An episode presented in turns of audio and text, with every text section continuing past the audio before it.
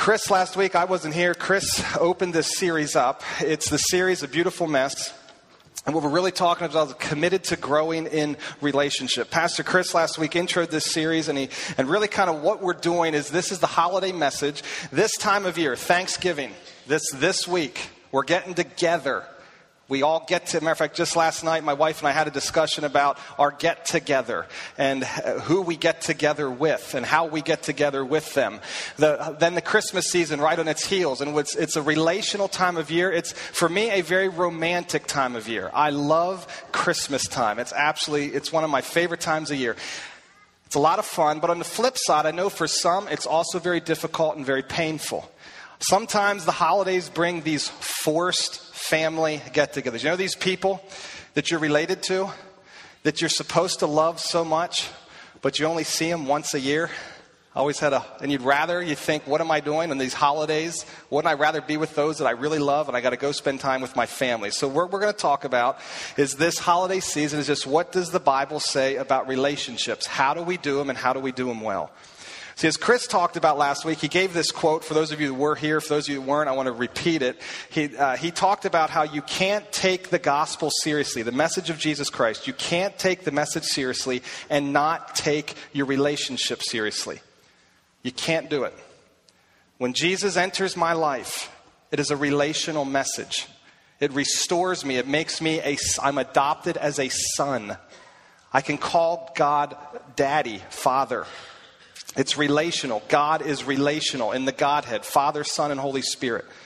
So this quote was, you can't take the gospel seriously and not take your relationship seriously, but we tend to make compromises that negatively impact our relationships without giving it, understanding a serious contradiction of that. So we're going to talk about is just the reality of these relationships. Now this morning, where we're going to go this morning, as we're going to talk about, Chris kind of laid the theory and the heart behind this series.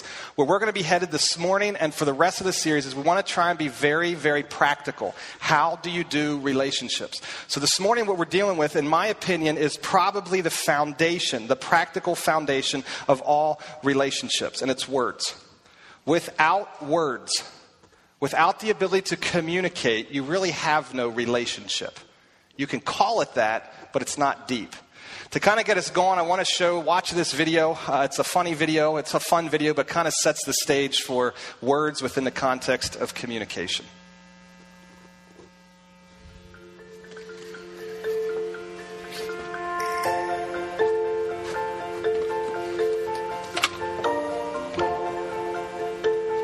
All right, I got it. She's going to love it. Let's go. Whoa, how'd you find a card so fast? I'm speaker of lady language. I hear their voices in my head, much like Beethoven heard music. No, I think it was just voices. Either way, I've got a card and you don't. I'm trying to find one with the right words. I just I can't find one that really describes how I feel. Here, this one. This one. This is the one. Yeah. Mm. Okay. Um, sugar is sweet and so is honey. I bought you this card because I had no money. That is so you. No, it's not. Yes, it no, is. No, it's not. It's not me. What are you trying to say? I need a card that says, I don't deserve you. I never have, and I never will. From the moment that I first saw you, I knew that I wanted to be with you, to know you, to understand you. I am humbled that you chose me. I have married out of my league, and there's not a day that goes by that I don't recognize that fact. And I've never, I've never taken our vows lightly. What do I say to the mother of my children, my best friend, my soulmate? I love you can just sound so cliche and trite, but it's the only words that I know. I love you. I mean, that would be a card, you know? That would be a card that I'd want to buy. What's the matter? What happened? Don't look at me. Okay. okay. Well, look away. I, I have. Well, what's the matter? It's like I'm a swimming pool, and your words are like cannonballs landing. Pull yourself together, man. Attention, everybody. We are in the presence of a true wordsmith. No, we're not. Allow his words to be the wings on which your cards fly. No. No. I want what he's having! Okay, we need to go. We need to go right now. I've got an idea. We'll get those cards that are blank on the inside, and we'll write your words on them, and then we'll give them to our ladies. But we have to write in calligraphy. I'm just going to take your card. Wait, wait, what was that part about the true uh, soulmates? I need a pen. I gotta write this down. That stuff is gold. That'll give me a whole Sunday of football.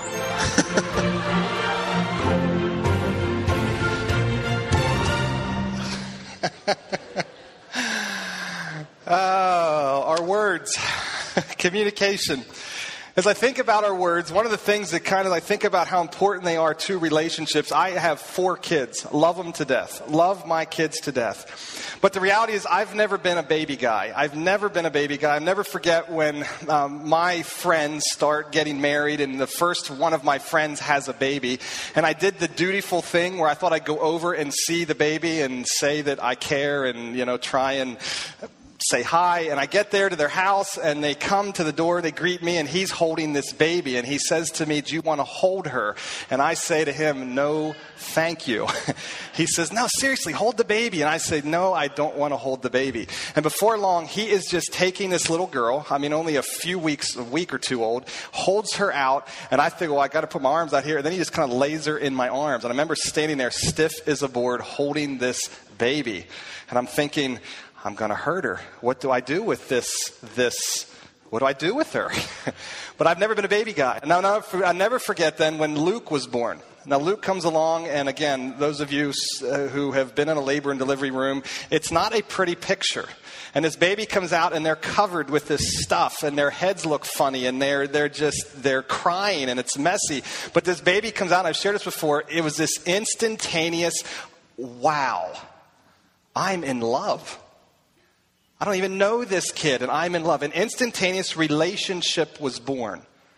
Now, that relationship cannot be taken from Luke or me. Even if I am a total jerk of a dad, if I stay completely and totally emotionally detached, or if Luke would make some terrible decisions in his life and walk away from our family, he is still my son. The relationship, bang, it was formed.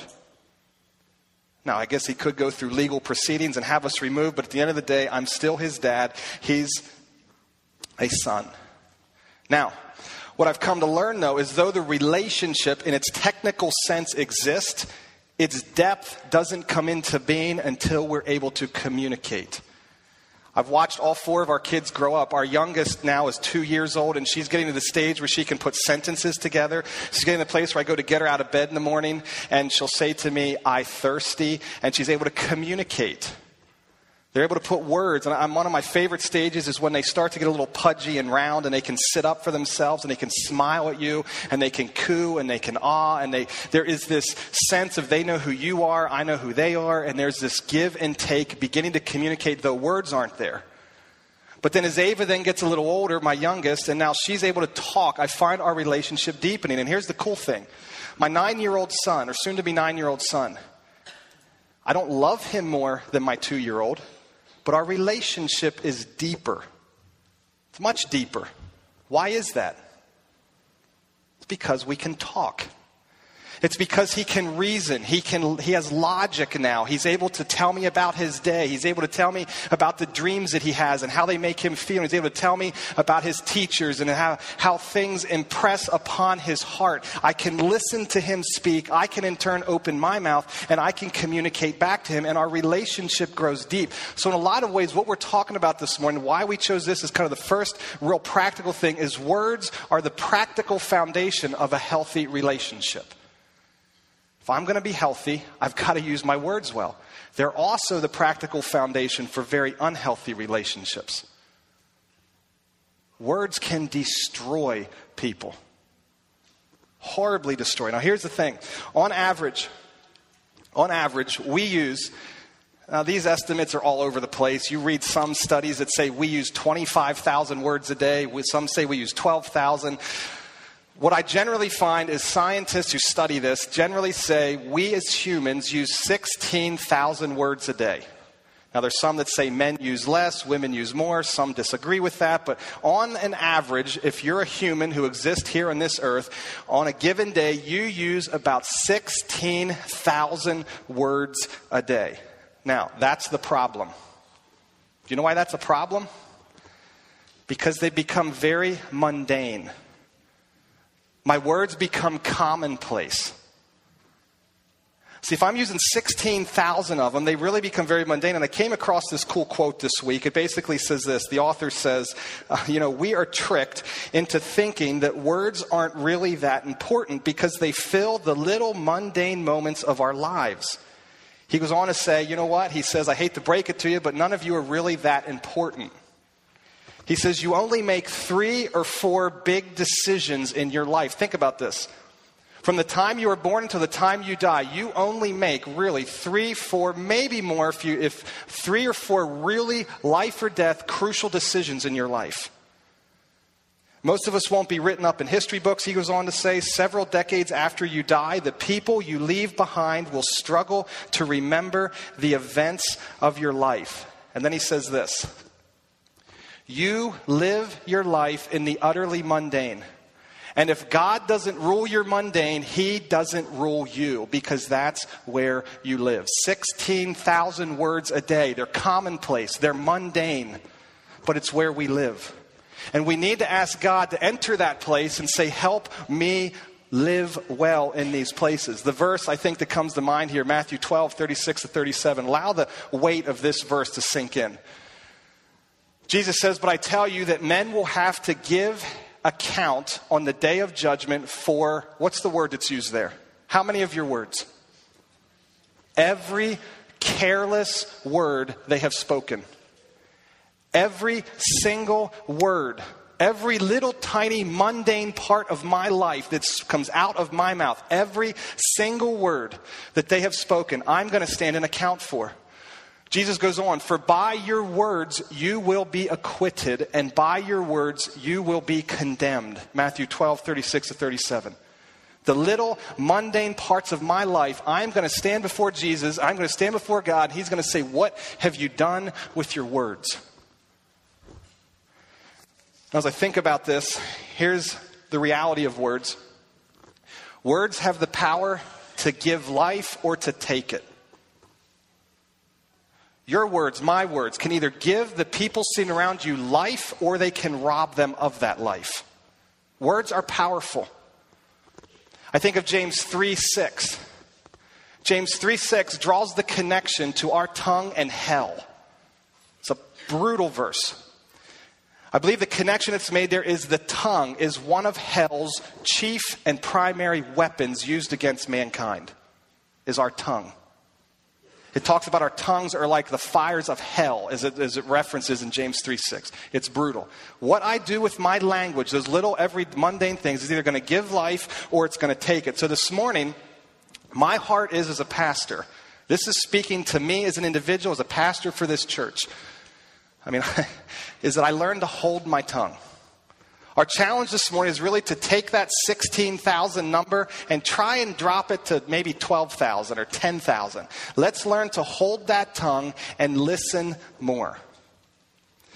Now, as I've worked through this message, and I've thought and wrestled and, and tried to, uh, what I did ultimately is I sat down with the tool, Bible Gateway dot com. Some of you, I know, are used to that tool. I just went on there online and I typed in tongue, lips, mouth, words, speak, gossip, slander, uh, communication. I typed in all these words and I pulled all the verses that I could personally find in the pages of Scripture on the tongue. And I was stunned. I mean, I was left speechless many a times as I read these verses. And I read them, and I read them, and I read them. fifteen pages, single space, typed through, and I'm reading verse after verse. God speaks often on how we use our tongue. And so what I was doing over the last three weeks is I've been saying, okay, God, what's the main central theme of these verses, and what can I really communicate that gives us hope and helps us with our tongue? And I couldn't find one. So what I'm choosing to do is I'm going to do something that I have never done in, in, in sermon pre- preaching. I'm just going to read the verses. You say, are you kidding me? I am. We're just going to read the Word of God this morning. Now, I have a few comments at the end of it, but I'm going to let these verses stand on their own because that's what they do. They're, they're, they're, and I'm going to pray for us here in a minute, and I'm going to pray, and I'm going to trust that the Spirit of God is active in this room. He uses the Word of God powerfully. And so I'm just going to read through these verses. They're going to be on the screen. So you can, I'm going to pray that there's one or two of them that really step out in your unique situation and say, that's the word I need to hear about my tongue today. There's going to be words on how you use your tongue. There's going to be verses on how to respond to others that use their tongue poorly. There's going to be words, verses on um, descriptions of the tongue, things you should say and shouldn't say. And so I'm just going to kind of work through this, and we're going to allow the Word of God to speak for itself. So to do that, I want to just kind of pause here. I want to pray, and then we're going to read these verses. God, I pray as we um, just work through the Bible. God, as we read your words and try not to add a lot to them, I pray that you would speak to our hearts. Some of these verses are simple, but yet so profound. Some of them, God, I'll confess for myself as a talker. I talk a lot, God. I confess that to you. And I saw verses that say where, where words are many, sin is not absent. That's scary to me. God, as I read verses about the life that can be given from the tongue, it's like a gentle, a gentle answer gives life, but a harsh answer can, can destroy. Gentle answers can, can bring healing physically. God, I pray for the people. I pray as we sit and work through these verses, I pray that your Spirit would be active, that we would be attuned, we would be listening to your word, and that, God, you would just pull one or two of them out and apply them to people's hearts where they're at this morning. It's in your Son's name we pray. Amen. First verse you're going to see on the screen is Deuteronomy chapter six, verses four to seven. And it says this. Hear, O Israel, the Lord our God, the Lord is one. Love the Lord your God with all your heart, with all your soul, and with all your strength. These commandments that I give you today are to be on your hearts. Now here's where the tongue comes in. Impress them on your children. Talk Talk about them when you sit at home and when you walk along the road, when you lie down and when you get up. Psalm twelve, verses one to four says this. The psalmist says, help, Lord, for no one is faithful anymore. Those who are loyal have vanished from the human race. Everyone lies to their neighbor. They flatter with their lips, but harbor deception in their hearts. May the Lord silence all flattering lips and every boastful tongue. Those who say, by our tongues we will prevail, by our lips will defend us. Who is Lord over us? Psalm fifteen, verses one to five. Lord, who may dwell in your sacred tent? Who may live on your holy mountain? The one whose walk is blameless, who does what is righteous, who speaks the truth from their heart, whose tongue utters no slander, who does no wrong to a neighbor and casts no slur on others, who despises a vile person but honors those who fear the Lord, who keeps an oath even when it hurts, and does not change their mind, who lends money to the poor without interest and does not accept a bribe against the innocent. Whoever does these things will never be shaken. Psalm sixty-three, three. Because your love is better than life. Let me say it again. This is amazing. Because your love, O God, is better than life, my lips will glorify you. Psalm one forty-one, verse three. Set a guard over your mouth, Lord. Keep watch over the door of my lips. Now we jump into the book of Proverbs, and I, I just pulled a few out of here. There are so many in the book of Proverbs. But Proverbs ten thirteen is the first one. I, Wisdom is found on the lips of the discerning, but a rod is for the back of one who has no sense. Verse fourteen goes on, the wise store up knowledge, but the mouth of a fool invites ruin. I want you to see this theme in these verses repeat itself. When I use my mouth poorly, my life is going to be difficult. Proverbs ten eighteen, whoever conceals hatred with lying lips, spreads slander, is a fool. Proverbs ten nineteen goes on, sin is not ended by multiplying words, but the prudent hold their tongues. Sin is not ended by multiplying words. Another translation says it this way, have it in parentheses there. When words are many, sin is not absent, but he who holds his tongue is wise. When words are many. If you're a talker, this verse says you're a sinner. You're sinning with your tongue. I'm a communicator. I talk a lot. I'm a verb. I'm, I verbally express myself often. And I read that verse, it's humbling. Proverbs ten twenty-one, the lips of the righteous nourish many. The lips of the righteous nourish many, but fools die for lack of sense. Proverbs ten thirty-two, the lips of the righteous know what finds favor. They know how to use their tongue, but the mouth of the wicked only what is perverse. Proverbs twelve eighteen, the words of the reckless pierce like swords. Let me read that one again. The words of the reckless pierce like swords, but the tongue of the wise bring healing. Proverbs thirteen three, those who guard their lips preserve their lives, but those who speak rashly will come to ruin. Proverbs fourteen three, a fool's mouth lashes out with pride, but the lips of the wise protect them. Proverbs fourteen seven, this is, if you know someone who speaks improperly, this is a great one. Proverbs fourteen seven, stay away from a fool, for you will not find knowledge on their lips. Stay away from a fool. Those who do not use their mouth well, stay away from them. Proverbs fifteen four. The soothing tongue is a tree of life, but a perverse tongue crushes the spirit. The t- soothing tongue is a tree of life. I mean, what is your tongue doing? Is it nourishing and bringing life, or is it the second half of that verse? Is it crushing the spirit? I mean, crush, it's a, it's a powerful image. Proverbs fifteen twenty-eight, the heart of the righteous weighs its answer, but the mouth of the wicked, they just gush evil. Proverbs sixteen twenty-four, gracious words are a honeycomb, sweet to the soul, and look at this, healing to the bone. How I speak to you can impact you physically. Not just spiritually, not just emotionally. What we do with our words can impact others physically. Proverbs seventeen four. A wicked person listens to deceitful lips. A liar pays attention to a destructive tongue. Proverbs seventeen twenty-seven. The one who has knowledge uses words with restraint, and whoever has understanding is even tempered. Proverbs eighteen six. The lips of fool bring them strife. There it is again.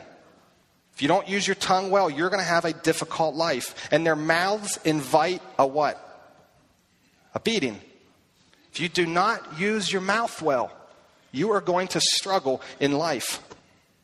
Proverbs eighteen seven, the mouth of fools are their undoing, and their lips are a snare to their very lives. Proverbs eighteen eight, the words of a gossip are like choice morsels. We feed on them, they, but they go down to the inmost parts. Proverbs eighteen seventeen. In a lawsuit, the first to speak seems right until someone comes forward and cross-examines. Be careful. That first person that comes to you, be careful. You don't buy into their story. Proverbs eighteen twenty-one, the tongue has power of life and death, and those who love it will eat its fruit. Proverbs nineteen one, better the poor whose walk is blameless than a fool whose lips are perverse. Proverbs twenty fifteen, gold there is and rubies in abundance, but lips that speak knowledge are a rare jewel. They're rare. It's very rare to find people who use their tongues well, but it's worth a whole lot of money when you do it. A gossip betrays a confidence, so avoid, here it is another one, if you know people who gossip, so avoid anyone who talks too much. So if you have a friend that talks too much, you say, hey, God's word tells me not to hang out with you. Proverbs twenty-four twenty-six, I love this one to death because I love to kiss. I love to kiss my beautiful wife down here. Sorry, sweetie, if I embarrassed you, but this one's a this one's a cool one. An honest answer is like a kiss on the lips. Now, to the kids in the room, you're going, ew. But for those of you who are old and mature and are married or, or want to be married, a kiss on the lips is a cool thing. An honest answer brings that intense desire like a kiss on the lips. Proverbs twenty-five fifteen. Through patience, look at this one. Through patience, a ruler can be persuaded, and a gentle tongue can break a bone. A gentle tongue can break a bone. Some of us think we have to get loud and noisy to be heard. A gentle tongue actually has a phenomenal power in it. Proverbs twenty-six twenty-eight. A lying tongue, look at this one. A lying tongue, what? Hates those it hurts, and a flattering mouth works ruin. Proverbs twenty-seven two, let someone else praise you and not your own mouth, an outsider and not your own lips. Proverbs twenty-eight twenty-three, whoever rebukes a person will in the end gain favor rather than one who has a flattering tongue. Whoever rebukes a person will in the end gain favor rather than one who has a flattering tongue. Proverbs twenty-nine, verses nineteen and twenty says it this way. Servants cannot be corrected by mere words. Though they understand, they will not respond. Do you see someone who speaks in haste? There is more hope for a fool than for them. Be slow to speak. Ecclesiastes five two says it this way. Do not be quick with your mouth. Do not be hasty in your heart to utter anything before God. God is in heaven and you are on earth, so let your words be few. Continuing in the book of Ecclesiastes, we see chapter six, verse eleven says this. The more the words, look at this one. The more the words, the less the meaning. And how does that profit anyone? Proverbs nine seventeen, the quiet words of the wise are more to be heeded than the shouts of a ruler of fools. Ecclesiastes ten twelve, words from the mouth of the wise are gracious, but fools are consumed by their own lips. And then verse fourteen of chapter ten, it says, and fools multiply words. No one knows what is coming. Is that not the truth? Have you ever been around someone who cannot control their mouth? You never know what kind of garbage is going to spew out of that thing next. Who can tell someone else what will happen after them? Isaiah twenty-nine thirteen, the Lord says, these people come near me with their mouth and honor me with their lips, but their hearts are far from me. Their worship of me is based on merely human rules they have been taught. Into the New Testament, Matthew fifteen, verses ten to twenty. Jesus called the crowd to him and said, listen and understand, what goes into someone's mouth does not defile them, but what comes out of their mouth, that is what defiles them. Then the disciples came to him and asked, do you know that the Pharisees were offended when they heard this? He replied, every plant that the heavenly Father has not planted will be pulled up by the roots. Leave them. They are blind guides. If the blind lead the blind, both will fall into a pit. Peter said, explain this parable to us. Are you still so dull? Jesus asked them. Don't you see that whatever enters the mouth goes into the stomach and then out of the body? But the things that come out of the mouth, the things that come out of a person's mouth come from the heart, and these defile them. For out of the heart comes evil thoughts, murder, adultery, sexual immorality, theft, false testimony, slander. These are what defile a person. But eating with unwashed hands, hey, that's what the issue they're talking about. It doesn't defile them. Luke six twenty-six, this is a big one in today's culture. Today, you don't like something I say, you, you can be on your smartphone tweeting about me. It's everywhere. We live in a critical, nasty world. And this, this one is cool. Woe to you when everyone speaks well of you. If you're sitting here this morning, you pat yourself in the back because everyone loves you and likes you and you're all, it's all good. Jesus actually says, woe to you, for that is how their ancestors treated the false prophets. If people don't have some nasty thing or two to say about you, you're probably not living and following Jesus Christ the way you should. John eight forty-four, here's a powerful one. You belong to your father, the devil. Jesus is speaking to the Jews of the day. He says, you belong to the devil. You want to carry out your father's desires. He was a murderer from the beginning, not holding to the truth. For there is no truth in him. When he lies, look at this. When he lies, he speaks his native language. For he is a liar and the father of lies. First Corinthians four twenty. For the kingdom is of God is not a matter of talk, but of power. Galatians five thirteen to fifteen. You, my brothers and sisters, were called to be free, but do not use your freedom to indulge the flesh. Rather, serve one another humbly in love. For the entire law is fulfilled in keeping this one command. Love your neighbor as yourself. He goes on to say, if you bite and devour each other, watch out, or you too will be destroyed by each other. The book of Ephesians has a ton of practical stuff in the tongue. Verse fifteen of chapter four says it this way. Instead, speaking the truth in love, we will grow to become in every respect the mature body of him who is the head, that is Christ. Truth in love. Verse twenty-five of chapter four. Therefore, each of you must put off falsehood and speak truthfully to your neighbor, for we are all members of one body. Verse twenty-nine of chapter four, do not let any any, this is an all-inclusive term, do not let any unwholesome talk come out of your mouths, but only what is helpful for building others up according to their needs, that it may benefit those who listen. Only speak what benefits other people. Only what benefits. Ephesians chapter five, verse four, nor should there be obscenity, foolish talk, or coarse joking, which are out of place, but rather, appropriate for this week, thanksgiving. Our tongue should be filled with thanksgiving. Colossians three eight, but now you must rid yourselves of all such things as these, anger, rage, malice, slander, and filthy language from your lips. Second Timothy two fourteen, keep reminding God's people of these things. Warn them before God against quarreling about words. It is of no value and only ruins those who listen. Titus two nine, for those of you who are in working situations where you struggle with your boss, this is a great one. Titus two nine, teach slaves, or in our context, employees, to be subject to their masters in everything, to try to please them, not to what? Don't talk back to them. Hebrews thirteen fifteen, through Jesus, therefore, let us continually offer to God a sacrifice of praise, the fruit of lips that openly profess his name. And here comes the classic passage. This one will kind of, this one and one more, but this is the classic one on the tongue. James chapter three, verses one to twelve. Not many of you should become teachers, my fellow believers, because you know that we who teach will be judged more strictly. We all stumble in many ways. Anyone who is never at fault in what they say is perfect, able to keep their whole body in check. When we put bits into the mouth of horses to make them obey us, we can turn the whole animal, or take ships as an example. Although they are so large and are driven by strong winds, they are steered by a very small rudder whenever, wherever the pilot wants to go. Likewise, the tongue is a small part of the body, but it makes great boast.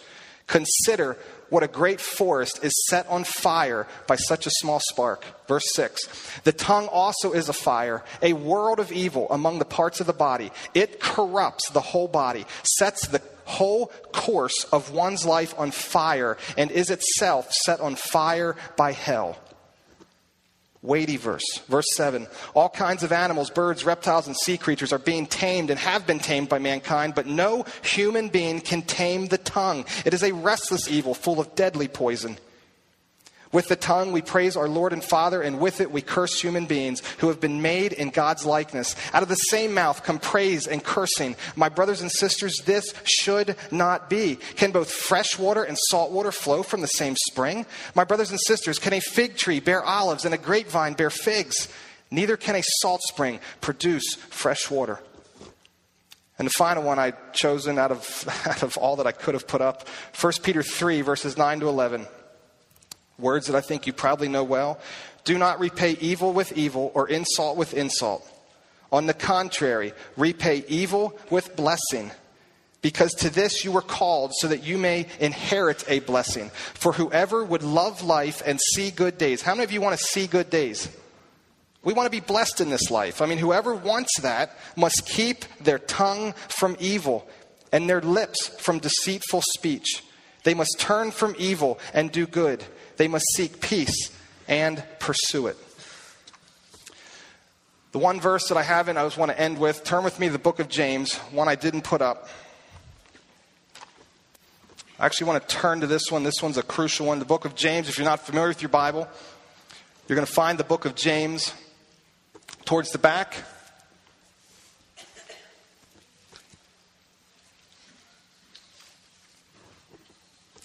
You can see the book of Hebrews, flip a few pages. You're going to come across this short little book, the book of James. James chapter one.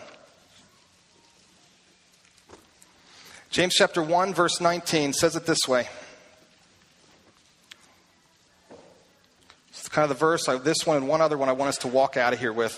It says, my dear brothers, take note of this. Everyone should be quick to listen. Here it is, quick to listen, slow to speak, and slow to what? Become angry. Quick to listen. Do you know we've got two ears and one mouth? I think it's, it's you've heard this before. Two ears and one mouth. We should listen more than we speak. Quick to listen, slow to speak, slow to become angry. For man's anger does not bring about the righteous life that God desires. Therefore, get rid of all moral filth and evil that's so prevalent, and humbly accept the word planted in you, which can save you. You know, it's interesting to me. We live in an angry culture, don't we? Anger is one of the descriptions of our current culture. Anger just is flooding at the surface. And what I've found, anger is more of a listening problem than it is a word problem. We're not being trained to do two things, I think. We're not being trained, the most obvious, is to listen to other people. And when a person is at their angriest, they're at their, at their highest point of opposition. When a person is there, they're at their most vulnerable place. Because see, when someone comes to me and says, if Chris comes to me and says, hey, Adam, I see this in your life. He's using his words to speak to me, and he begins to expose my heart. I get angry. I shut him down. And what I what we do with our words is I figure I'm going to get angry. I'm going to lash back with venom at Chris, and I'm going to control him. When we're at our angriest, we're at our most vulnerable place. So I think one of the things we're not learning to do, we're not learning to just stop and listen. So if Chris comes to me, I'm not learning to just stop and open my ears to what, the, what a friend has to say to me. But more than that, we're not listening to our own hearts. We live in a culture that is so rampant, we're so breakneck speed, we're running here, we're running there. We're not learning to just stop and take a Sabbath, to rest, to breathe in, to take a seat and sit down with God, the heavenly, my heavenly Father, and just stop and sit in his presence and say, God, would you speak to me? I'm quiet, I'm still, and I'm listening. We're not listening to our hearts. We run so fast and so crazy, and we're not listening. We need to learn to listen more. Because see, here's what I think. Words, when Chris comes, they expose, and I get angry. But you know what else word, you know what else the reality is? Here's the other verse I want us to walk out of here with. Luke six forty-five. The good man, the good man brings good out of the good stored up in his heart. And the evil man brings evil things out of the evil stored up in his heart. Now catch this. For out of the overflow of his heart, his mouth speaks. So the words that are spewing from my tongues, where are they coming from? When I get angry at my wife or get angry at my kids and stuff spews out, where does it come from? It says that I'm an evil person then because I've got evil down here in my heart. What comes out of my mouth is flowing from my heart. So words, we need to stop, I think, and follow James chapter one and just learn to listen. Lee Corso yesterday, if you follow College Game Day, Lee Corso dropped the F-bomb on national T V. He comes back and apologizes. Where did that F-bomb come from? He comes back on and says, I'll never do it again. Sure he will. Because it's flowing from his heart. I think of myself when I was a ninth grade college foot, or a high school football coach. And I'm, I'm there with these kids, and I'm not a believer in Jesus, and I regret this to this day. I've shared this before. I wish I could go back. I've prayed. I said, God, could you bring this boy's name back to my mind so I could go back and I could just apologize to him all these years later? God's never granted the answer to that prayer, but this kid, I get to practice. I get there late. I was running, and I, I had on these cool one hundred fifty dollars cowboy boots. You think, Adam, what are you thinking? I know. I don't know what I was thinking either. There was this cool phase back in the nineties when the, when, when the cowboy thing was in, the, the country thing was popular. I know some of you, it's been popular all your life. So there was just actually a phase where it was popular with everyone. So I going out and bought these cowboy boots. I bought a cowboy hat. I get there to practice, so I didn't have time to change. I was running late. And I'm standing there at practice, and this kid is, is just annoying. He annoyed all the coaches. And I'm finally looking at him and said, listen, pay attention to what's going on. And I turned to continue to instruct. I was the offensive line coach. So I continued to instruct the offensive line. And all of a sudden, I feel something hitting me. And I turn down, and there it is. There's, he's kicking dirt on my boots. He's been making fun of them the whole practice. And I'll never forget this. It pains my heart. I, I just spun at him. I pointed my finger, and I let a blue streak fly out of my mouth and crushed his spirit. Why? Because my heart was exposed. What was inside was coming out at him. Because I didn't love him. I didn't care for him. And that was inside of my heart. And there it came finally. And I'm going to control him. I'm going to put him in his place. And it doesn't line up with the gospel of Jesus Christ that should be rooted in my heart. If you look back there at James chapter one again, Verse twenty-one, therefore get rid of all moral filth and evil that's so that's so prevalent, and humbly accept the word planted in you, which can save you. Verse twenty-two, do not merely listen to the word and so deceive yourselves. Do what it says. You know, I've, I'm so fearful of in the church today. Most of you in this room have grown up in the church. You've heard this book. You've heard it. You've read other books like this. Some of you have been to Bible school. Some of you have been to conferences and you've soaked up the Bible. It's like we think when we hear it, well, boy, I'm now, oh, I'm cool. No. When we hear it and we don't do it, we're deceiving ourselves. We are full-blown hypocrites. Hearing it does nothing. The, this passage says we need to live it. We need to live it. In our relationships, we need to live this in our relationships. And here's the thing, I want to end and go to prayer. Some of us this morning, we just need to confess. Some of us, we need to stop and say, you know what, Jesus? I claim to be a Christian. I claim to love you. But my words and the things that I'm saying, they don't reveal that. Our response to people are always connected to our response to Christ. Our worship and theology will always be on display in the way we treat others. My worship and what I truly believe, what I truly believe about Jesus and about God will always be on display in the way that I treat you, another fellow human. So as you interact with people, what is your worship? What is your theology? What is life saying that you believe? What is on your heart? And I think some of us need to stop this morning and say, you know what? God, this is, uh, expose my heart. I need to stop and just be quiet and listen to you. And then we need to say this cool truth. If we confess our sins, he is faithful and just and will forgive us our sins and purify us from all unrighteousness. And then the truth that I think we end with, therefore, there is now no condemnation for those that are in Christ Jesus. Powerful verse, Romans eight one. You are in Christ Jesus, there is no condemnation. You're alive, you're a new creature, you're a new being. As I go to prayer, I think of that verse I read at the start of this, Psalm chapter twelve, verses one to four. David, the psalmist, is crying out and saying, look at this perverse, wicked generation. You know, I hear a lot today. I hear this a lot. America is so wicked. We're so evil. Our politicians are terrible. We're going to hell in a handbasket. All I hear is doom and gloom about America. Do you know what I've said? We are no different than Babylon, than Assyria, than Persia, than many other things we read about in this book. Matter of fact, we look pretty squeaky clean to some of the societies that God has judged and condemned. Yes, it's a dark world we live in. I don't disagree that Psalmist, Psalm twelve says it is a dark, scary world. But here's the cool thing I want us to go away with. I was in New York City last week. I walk outside and in this city glow, I saw no stars in the sky. When I lived in the Adirondacks and I'd walk outside, pitch black, there's no city lights. What do you see? Stars like I've never seen a day in my life. I could see the Milky Way stretch from one side of this, this, just this milky glow through the whole entire night sky. Why was that? Because when it's darkest, the stars shine brightest. And I believe with all my heart that if just a handful of us in this group here that is called a church would say, you know what? I'm going to shine with my tongue. Because my heart is pure and it's reflecting what's inside. I love Jesus with all my heart, soul, mind, and strength. And I'm going to allow that to season and grace my lips. And I'm going to allow it to season and grace how I talk to my wife, how I talk to my children, how I talk to those I go to church with, how I talk with those I, I work with. And we'll shine bright. And we will make a huge difference in our relationships this holiday season just by allowing the work of the Spirit of God to work inside my heart and spill out in how I speak. Let's pray. God, thank you so much for Jesus. God, I think of these verses that we read. There's a lot of them and so many that I didn't read.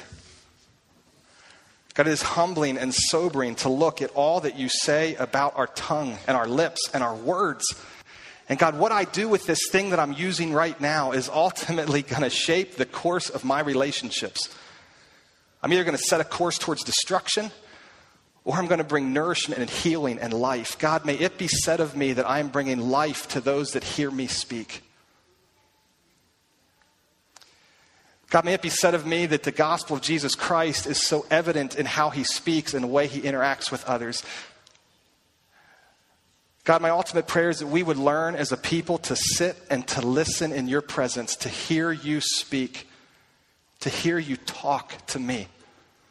God, would we learn to just quiet ourselves and open our ears and listen to you, and then respond and obey accordingly. God, and then as I interact with my wife and friends like Chris and others in my life, would I learn to open my ears and listen to them? Not be quick with an answer, not be quick with the response, but listen. And allow their words to penetrate and begin to expose things in me that maybe I can't see. And then, God, as I am exposed and I see things, may I learn to constantly not run with shame and guilt, but learn to constantly come back to you and say, this is why Jesus died. He died for me, to cleanse me, to justify me, to make me right. And, God, I come back to you and just confess again, I'm broken and I'm needy and I need Jesus. And then step out and walk, as Romans eight one says, with no condemnation, and live free. And live with joy and life on my lips because of what you have done inside of me, because I'm listening to you. God, would that be said of all of us in this room? And God, as we do that, we live in a perverse generation. I get that. I understand that. But God, when we walk out of here and shine bright, it's in Jesus' name we pray. Amen.